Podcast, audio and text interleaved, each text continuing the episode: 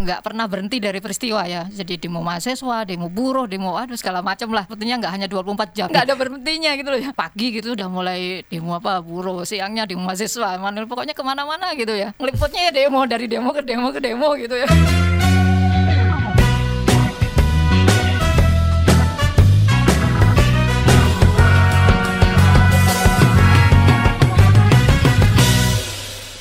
Kurang lebih 24 tahun ada salah satu reporter. Ini aku bilang senior juga tampilannya masih muda ya. Masih muda ya, Mbak ya? Iya, nggak mau dibilang nggak nggak mau dibilang tua soalnya. Apa kabar Mbak Iping? Alhamdulillah baik sehat. Alhamdulillah sehat ya. Sesudah kemarin kita juga udah udah kena dua kali mah udah lah ya. Iyalah, udah kapok lah. udah positif dua kali udah lah nggak mau lagi lah ya.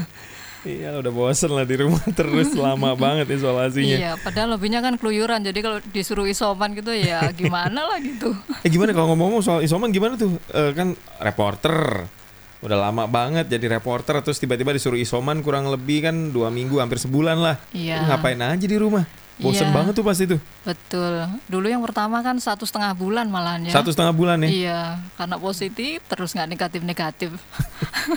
terus yang kedua dua mingguan lah. Ya, Yang kedua dua mingguan agak agak cepat ya. agak cepat. Itu juga habis divaksin ya katanya ya. Ya, mm, Ah, berarti gejalanya udah alhamdulillah udah udah ringan. Nah, sekarang udah aktif lagi, terjun lagi di kantor, alhamdulillah udah aktivitas kayak biasa. Kemarin tuh aku tuh mikir gini, eh siapa lagi ya yang masuk dapur SS? Eh reporter deh. Siapa ya reporternya? Yang paling lama deh siapa? ya udahlah kepilih lah sampean Mbak 24 tahun ya udah di SS ya Mbak ya iya, nggak terasa tapi ya, kayak masih dua tahun gitu ya.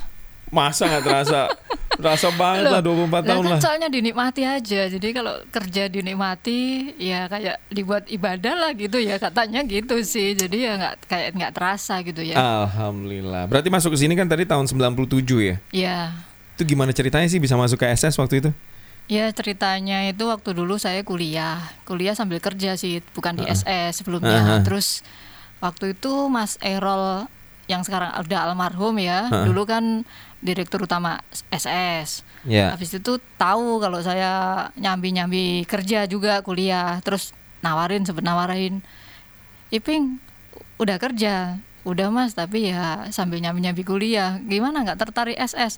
Waduh ini radio yang sejak dulu saya impikan ini SS ini ya, Oh iya? suara Surabaya. Saya sering kan eh, mendengarkan, terus waktu itu penyiar, reporternya kok enak-enak, kayaknya kerja di situ enak, radionya terkenal gitu ya. Waktu kuliah itu jadi impian ini radio SS ini. Terus kok eh coba deh ini lagi buka lowongan gitu Mas Irul Hmm, nawarin hmm. wah ini kesempatan saya bilang gitu tapi saya belum lulus Mas kan soalnya harus S1 cuman ini kan udah akhir-akhir maksudnya udah eh apa ya semester akhir udah ada nilai Semester transkripsinya lah, lah. ah, udah ah. Nah. habis itu ya udah ngirim lamaran terus setelah itu ya saya tinggal dulu ya maksudnya masih tetap kerja terus pas itu sempet sih cuti libur ke Banjarmasin tahu-tahu ditelepon sama Mbak Epi Oh ya Nah, ditelepon kalau apa diminta interview ke SS wah saya posisi masih di Banjarmasin terus saya bilang ya udah habis itu habis pulang dari Banjarmasin soalnya kakak kan di sana waktu itu main aja Mhm, gitu mhm. terus akhirnya balik ke Surabaya langsung saya eh interview sama Mas Erol Oh itu tahun 97 bener udah ya? Iya, Atau, oh iya 97, 97 ya? 97. Aha, aha.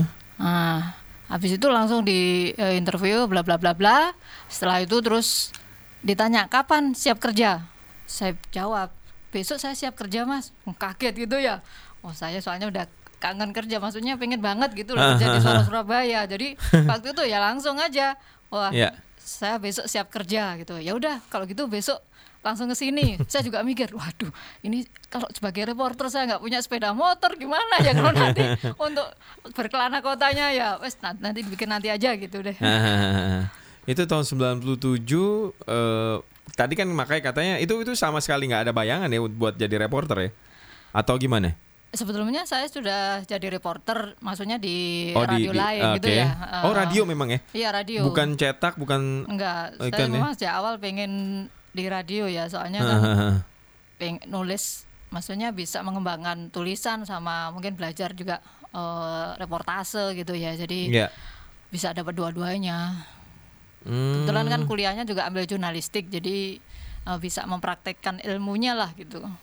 Iya iya iya. Itu butuh eh, dulu ada siapa aja tuh, Mbak? 97.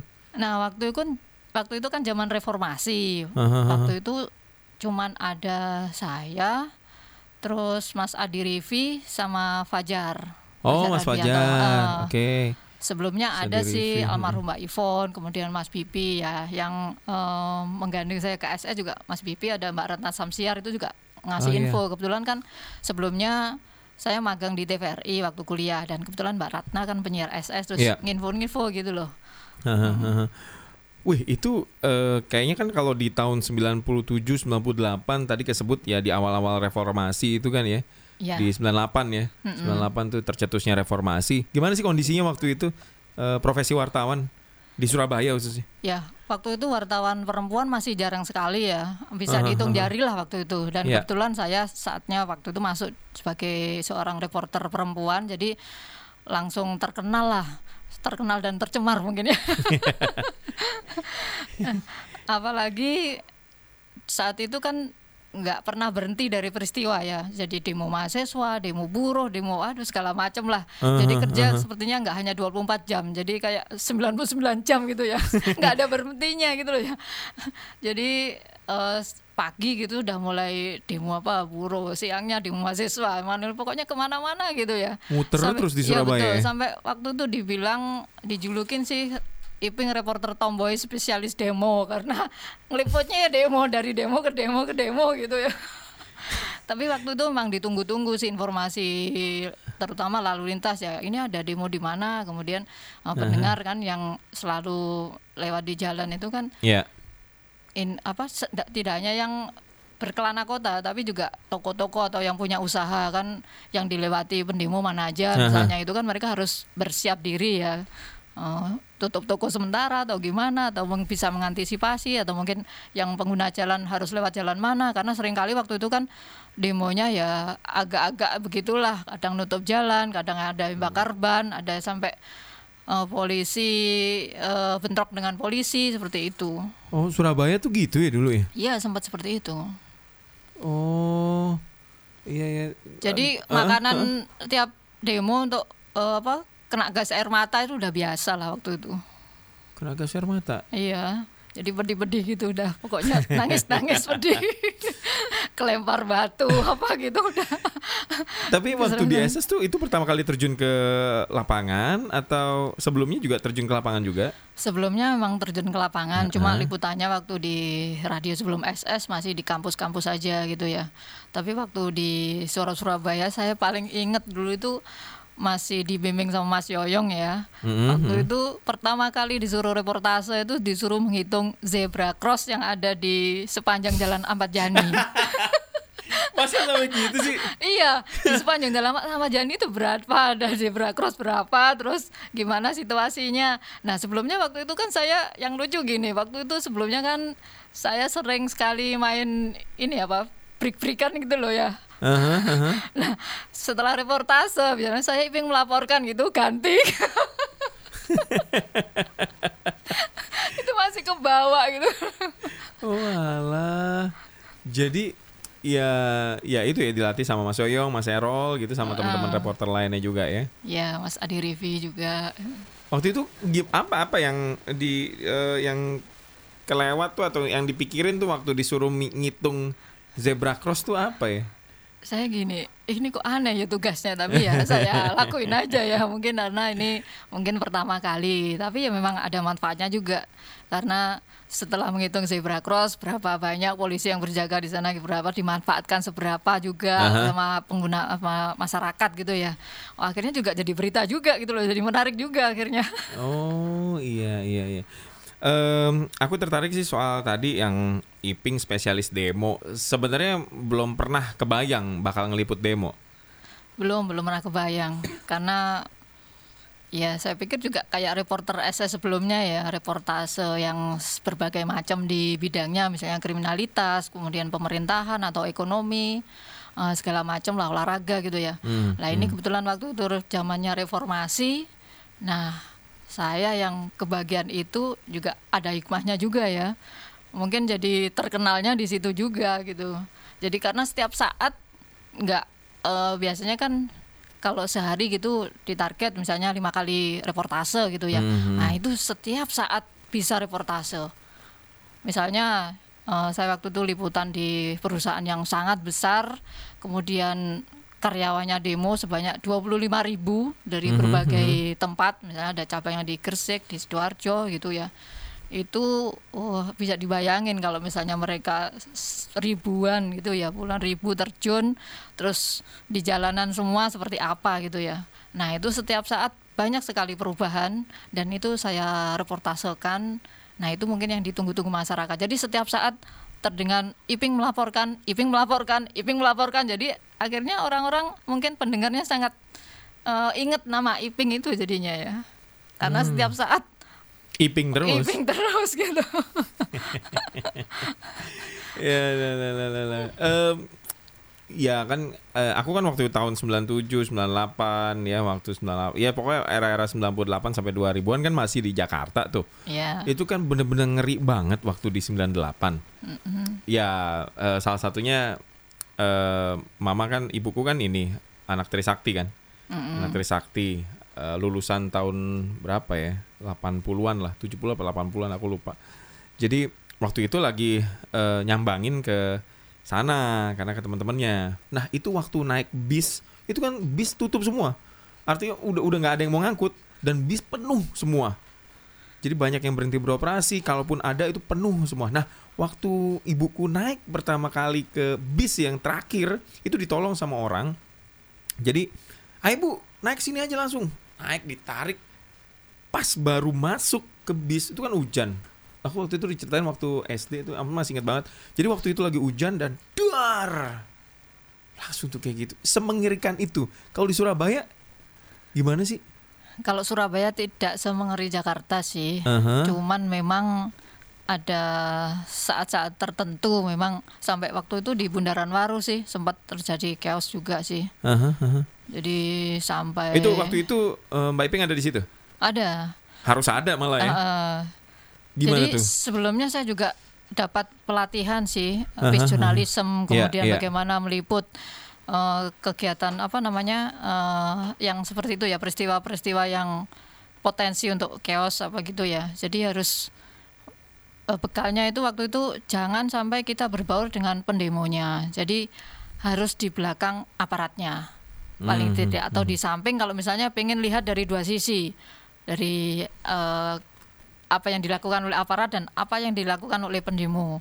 Jangan sampai kita menjadi korban juga gitu kan. Karena kan eh, kalau jadi korban apa yang akan kita laporkan, siapa yang melaporkan karena kita jadi korban kan itu harus dihindari. Jadi waktu itu memang harus menyampaikan dari dua sisi oh apa yang dilakukan pendemo misalnya lagi mereka orasi gini mau siap-siap mau eh, maju mau apa namanya menyerang polisi atau Iya, gimana ya? heeh. sementara polisi gimana yang apa yang diantisipasi oleh polisi bersiap-siap tamengnya segala macam akan meluncurkan gas air mata misalnya seperti itu ya.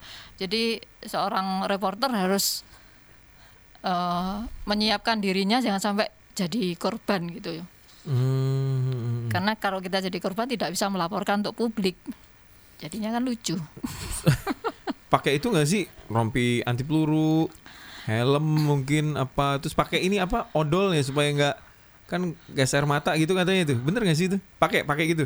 ya sempat sih sempat Oh, iya. pakai tapi itu biasanya bawa sapu tangan yang dibasahin juga gitu ya Heeh, heeh. Eh, kalau misalnya sempat kena semprot gitu ya langsung cepet-cepet kita juga eh, sesuai apa yang diarahin oleh petugas harus ngapain gitu ya Mm, mm, mm. gitu karena kan meskipun kita agak menjauh masih masih kena udaranya kan tetap aja kena gitu ya Iya benar benar benar.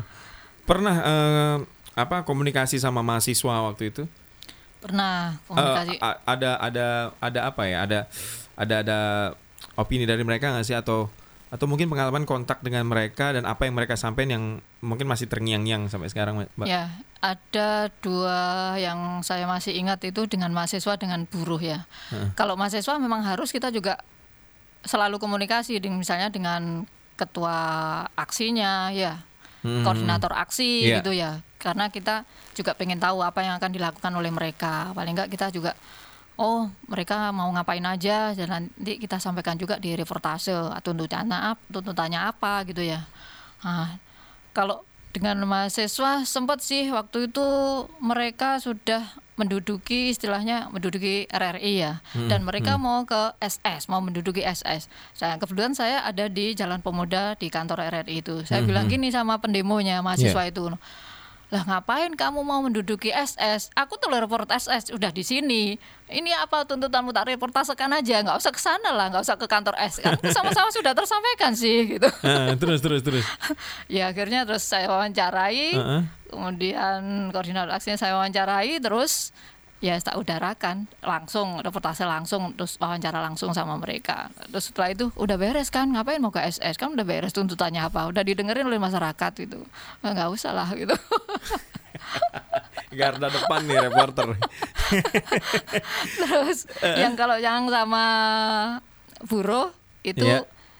kuncinya memang harus eh, terus komunikasi sama koordinator koordinator aksinya. Karena setiap apa yang dilakukan oleh mereka aksi mereka kita harus tahu misalnya. Dan kadang-kadang mereka nyari saya ya Mbak besok saya mau oh, kami mau demo ini ini ini Hmm, tujuannya ini tujuannya ini.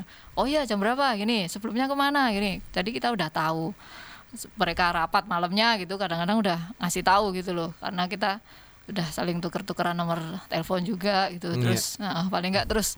Yang lucu lagi biasanya kalau lagi reportase kan kita harus eh saya harus ini ya noise supaya nggak terlalu noise eh, Ah, cari bener eh, itu kan agak susah juga apalagi dengan ribuan buruh yang mereka bawa segala macam alat-alat rumah tangga untuk apa mau demo masak bukan demo ini. untuk ini apa namanya untuk musik-musiknya itu loh Oh, Eh, iya, kebetulan iya, iya. waktu itu kan eh, sebuah sebuah perusahaan yang memproduksi s- banyak alat elektronik alat rumah tangga itu. Nah Ah, ah, ah, waktu itu waduh ini saya mau reportase tapi kok bising Berisik banget, banget, Ah, ah, ah. sebenarnya tapi akhirnya saya kondisikan. Sebenarnya hal ini sebenarnya nggak terlalu boleh. Saya di jurnalistik menyeting gitu ya. Tapi ya mau gimana lagi gitu. Saya bilang nanti kalau saya reportase jangan apa jangan berisik Jangan dulu berisik ya jangan dulu. kotean Ah, dulu lah gitu ya. ah, ah. tapi kalau eh, nanti mau, mau mau awal aja gitu nggak apa-apa. Jadinya sambil tangannya sambil kayak dirijen gitu loh ya.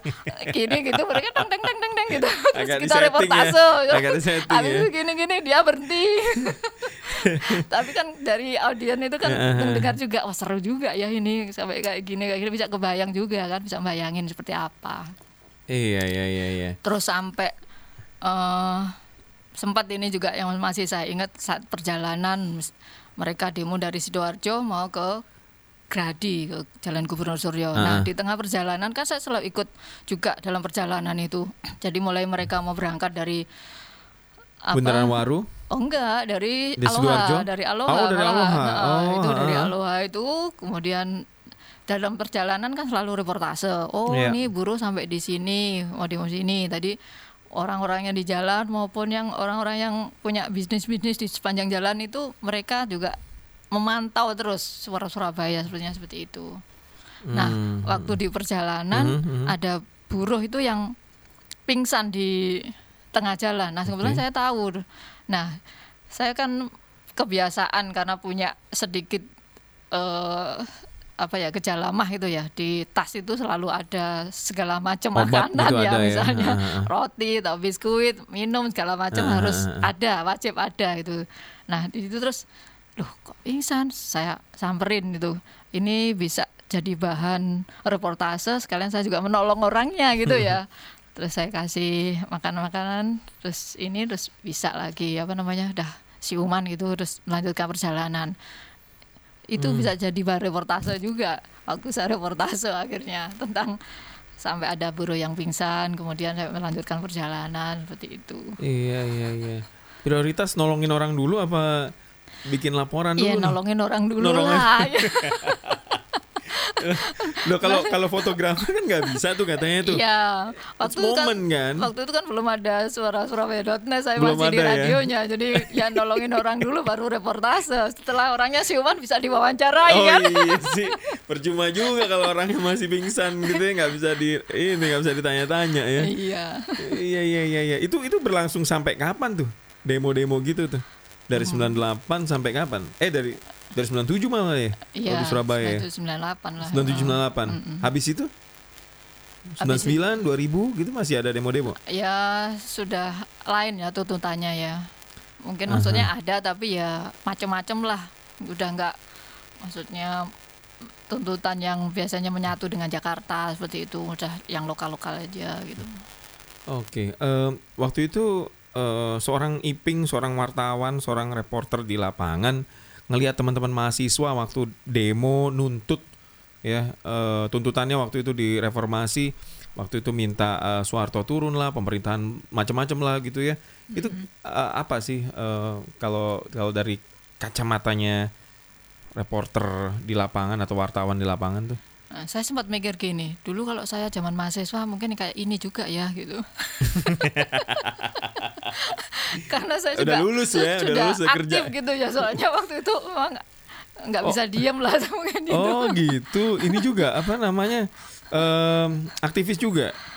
Ya maksudnya waktu itu belum masih belum ada reformasi paling ya aktif kegiatan kampus saja nggak sampai dia sempet sih ikut demo cuman nggak nggak kayak yang reformasi seperti itu Hmm, tapi ya akhirnya oh saya juga agak merasakan ya mahasiswa seperti ini terus saya reporter seperti ini ya bisa gabung dua-duanya malahan Oke di lapangan sampai tahun berapa? Pak? sampai tahun 2000 sih Oh sebentar ya berarti lapangannya. 2001 sih 2001 ya 2001 2000 soalnya saya nikah Oke. terus 2001 saya hamil Mhm. nah waktu hamil sampai tiga bulan saya di lapangan terus Mas Yan waktu itu masih iya. eh, zamannya apa itu tuntutan untuk Gus Dur Gus Dur itu ya Heeh. waktu itu di DPRD Jatim saya masih ingat liput, liput demo juga nah saya waktu itu memang nggak kuat eh, bau rokok ya waktu hamil itu bawaan bayi lah mungkin ya Heeh. Nah, nggak bau bau asap rokok tuh nggak kuat Hmm. Waduh, sementara yang demo kan banyak yang rokok rokok itu ya Iya pasti. Waduh, ini gimana? Saya agak menjauh juga. Khawatirnya saya owak-owak gitu. Kalau reportase kan lucu jadinya. saya ingat waktu itu Bung Joko, Bung Joko Aha. setiap saya reportase waktu hamil tuh mesti telepon, mesti nelpon. Iping gimana? Gak apa-apa. Hati-hati ya, jaga diri ya. Selalu gitu ya. Mungkin khawatir saya itu lagi hamil tapi masih di lapangan, masih reportase. Tapi saya seneng gitu loh. Wah, saya se- seneng cuman ya kendalanya itu aja, nggak nggak kuat bau asap rokok itu aja saya sebenarnya. Cuma kalau di lapangannya saya sangat menikmati gitu. Habis melahirkan balik lagi ke lapangan gak sih? Enggak ya? Eh, Habis melahirkan terus diminta ini apa Oh bikin di, bikin di website ya. suarasurabaya.net itu eh, bantu bantu .net di ya. situ ya. Tapi memang sejak awal sih saya suka apa ya di jalanan gitu sih karena sejak awal dulu saya di mulai SMP SMA itu sering berpetualang ke gunung-gunung ke mana Lah iya. pantai apa itu ya sampai Kok udah makanya udah kan tahu seneng keluar, kok sekarang di meja, sekarang di dalam.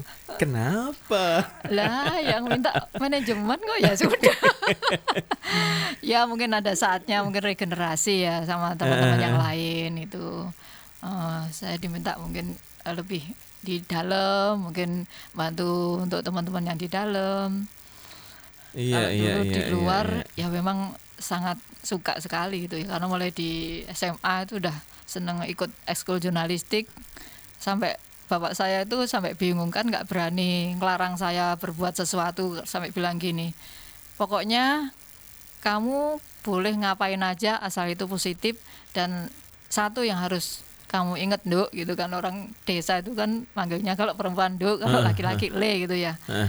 Dok, Bapak ini eh, pesan Bapak ngasih kepercayaan sama kamu. Sekali kamu menyalahgunakan kepercayaan itu, bapak nggak akan percaya lagi sama kamu. Nah pesannya itu sederhana tapi luar biasa beratnya. Iya sus susah Mm-mm. banget tuh. Karena eh, kita mau ngapain-ngapain gitu ya. Waduh ini saya sekali apa melakukan kesalahan bapak nggak akan percaya lagi nanti makanya kita terus mundur gitu ya jadi selalu ingat juga gitu pesan bapak gitu Iya iya iya iya. Aduh, aduh, aduh, aduh, aduh. Oke, sekarang gimana ngelihat teman-teman? Eh kan reporter sekarang regenerasi ya kalau kata Mbak Iping tadi kan regenerasi ya. Eh udah banyak banget nih sekarang. Reporter ada berapa sih kita? Aku juga lupa sendiri. Lima ya lima ya. ya di Jakarta dua di Jakarta Surabaya dua. tiga Surabaya tiga gitu ya. Gimana kalau ngelihat teman-teman sekarang? Kan sekarang kan jarang ada demo. Demonya Iya. juga ya meskipun memang reporter sih eh, nggak melulu liputan demo, apa aja bisa diliput. Hmm. Gimana? Lebih enak kah atau lebih landai kah atau gimana? Ya memang sejak setelah reformasi itu lebih landai sih karena reformasi itu dibilang sampai 24 jam lah sebenarnya. Saya itu eh, berangkat pagi kadang pulang sampai malam gitu liputan terus ya. Mas ada aja gitu loh. Eh, kalau di luar reformasi itu ya ada. Sebenarnya ada terus tapi nggak sepadat waktu reformasi sih. Eh, kegiatan di misalnya di politik selalu ada olahraga juga ada eh, di ekonomi bisnis atau di pemerintahan juga selalu ada. Nah waktu itu kan sempat juga saya terjun di berbagai bidang misalnya diminta untuk di bidang kriminal kan saya juga nggak punya pengalaman akhirnya belajar terus di pengadilan terus Iya. di pemprov Mhm. di pemkot di ekonomi bisnis olahraga juga sempat jadi hampir di skala bidang saya belajar di sana jadi punya banyak teman punya banyak narasumber akhirnya yang kenal juga sama kita. Enaknya di lapangan juga gitu kita bisa mengenal dengan siapa pun ya. Nggak ada batasan itu kaya miskin pejabat Iya, iya, atau benar, tidak benar, pejabat benar. itu yang saya sukai. Jadi waktu itu kalau misalnya kebetulan di pemprov wawancara misalnya dengan gubernur gitu ya kita harus pandai-pandai eh, dapat prioritas gitu. Caranya gimana? Waktu itu sih saya yang saya deketin ajudannya atau seprinya itu ya Waktu itu zamannya siapa? Mbak? mulai Pak Pak Sofi, Pak Pak Imam Sofi, Utomo, oh. Pak Oh, iya. Dekarwo Ah, itu sempat iya Pak Dekarwo masih ngalamin ya waktu itu. ya? masih eh. Masih di lapangan juga ya. Iya, iya. Ini kalau tiba-tiba sekarang terjun ke lapangan, nama Iping masih sesangar dulu nggak sih? saya pernah ke lapangan ya waktu beberapa ya belum lama sih ke lapangan. Kok saya ke lapangan itu tuh teman-teman gini loh ada apa ini? Reporter senior turun. Wah ada sesuatu ini. Waduh saya jadi gak enak juga gitu loh. Padahal kadang-kadang saya kangen di lapangan pengen apa gitu loh pengen lihat-lihat di lapangan sekarang seperti apa sih gitu. Kadang-kadang ya gitu teman-teman komentarnya waduh jangan gitu dong Tapi yang yang seangkatan Mbak Iping masih ada ya? Masih ada yang di lapangan ya? Masih, masih, Masih ya? ada. Tapi kebanyakan sudah eh, kebanyakan sudah jadi pimret, redaktur gitu-gitu. Tapi yang di Hmm. lapangan juga masih ada. Masih kadang-kadang kalau ke lapangan gitu kangen sama teman-teman gitu. Kadang-kadang kan di PWI, saya kebetulan Ya. ngurus juga di AMSI, Asosiasi Media Super Indonesia itu juga ketemu teman-teman lama gitu. Jadi reuni juga gitu. Kalau sekarang disuruh ke lapangan, ya, enggak apa-apa, Siap masalah. aja ya. siap 24 jam lagi emang. ya itu 24 jamnya nggak tahu juga ya. Zamannya Iya. pandemi ini ya agak agak gimana gitu ya. Oke deh, legasinya apa nih buat teman-teman muda di lapangan nih? ya prinsip saya dulu reportase itu kerjanya nggak 24 jam, tapi lebih dari 26 jam karena setiap saat kita juga bisa dipanggil untuk liputan ataupun kita Mhm. berdasarkan keinginan kita sendiri untuk liputan misalnya ada peristiwa kebakaran atau segala macam ya kasus-kasus gitu ya. Jadi harus siap selalu tidak mengenal panas, tidak mengenal hujan, tidak Oh, mengenal mentalnya, siang, tidak waduh. mengenal malam gitu ya. Iya, Setiap iya, iya. saat harus siap terjun gitu. Iya ya. Jadi eh nggak nggak ada jenis kelamin tuh ya cewek cowok cewek cowok nggak ada lah ya. Nggak ada. Sama aja ya. iya karena dulu teman-teman waktu aku kan kuliah di komunikasi ini pak komunikasi jurnalistik. Jadi yang jadi wartawan lapangan itu paling dari sekian ratus itu 300 kan satu kali satu angkatan 300 itu jadi wartawan lapangan paling satu dua orang itu yang anak eh, Jawa Pos ada siapa sih namanya? Lupa. Eh, ada ada anak Jawa Pos satu. Udah satu itu doang. Satu sama satu lagi di daerah. Dan aku tanya sama eh kenapa sih kok nggak ngambil eh kok nggak jadi wartawan nggak ambil jurnalis? Kan dulu kan jurnalistik gitu kan. Komunikasi jurnalistik. Enggak udah tahu jadi susah jadi wartawan jadi nggak mau. Kalau itu teman-teman mentalnya cemen kayaknya gitu. teman-temanku malah gini kalau yang di Gimana? Stikosa AWS itu kebanyakan mereka yang kuliah di sana kalau angkatanku ini s- hampir 80% tuh udah kerja sebenarnya. Saya juga dulu pengennya eh, kuliah yang malam kuliah pagi sampai sorenya kerja. Nah, makanya saya milih Stikosa AWS waktu itu ya itu karena saya nggak punya biaya untuk kuliah, Aha, akhirnya aha. saya kerja bisa biayai untuk kuliah, terus eh, kuliahnya malam, paginya kerja. Widih. Gila, gila, gila. ya tadi 26 jam ya wajar ya. Kerja 26 jam. Oke, Mbak Iping, thank you banget udah ngobrol di POTS kali ini di Dapur SS. Kita eh sekarang udah total 24 ya. 24 Tahunnya tahun. 24 ya. Mm-mm. Bulan apa? April waktu itu masuknya April. Oh, udah lewat 97. 24. Wah, jalan 25 tahun nih. Mau sampai nanti ya. Mau sampai pensiun ya. Ya, mungkin begitu ya. Kalau diizinkan karena hobi, karena hobi sih ya.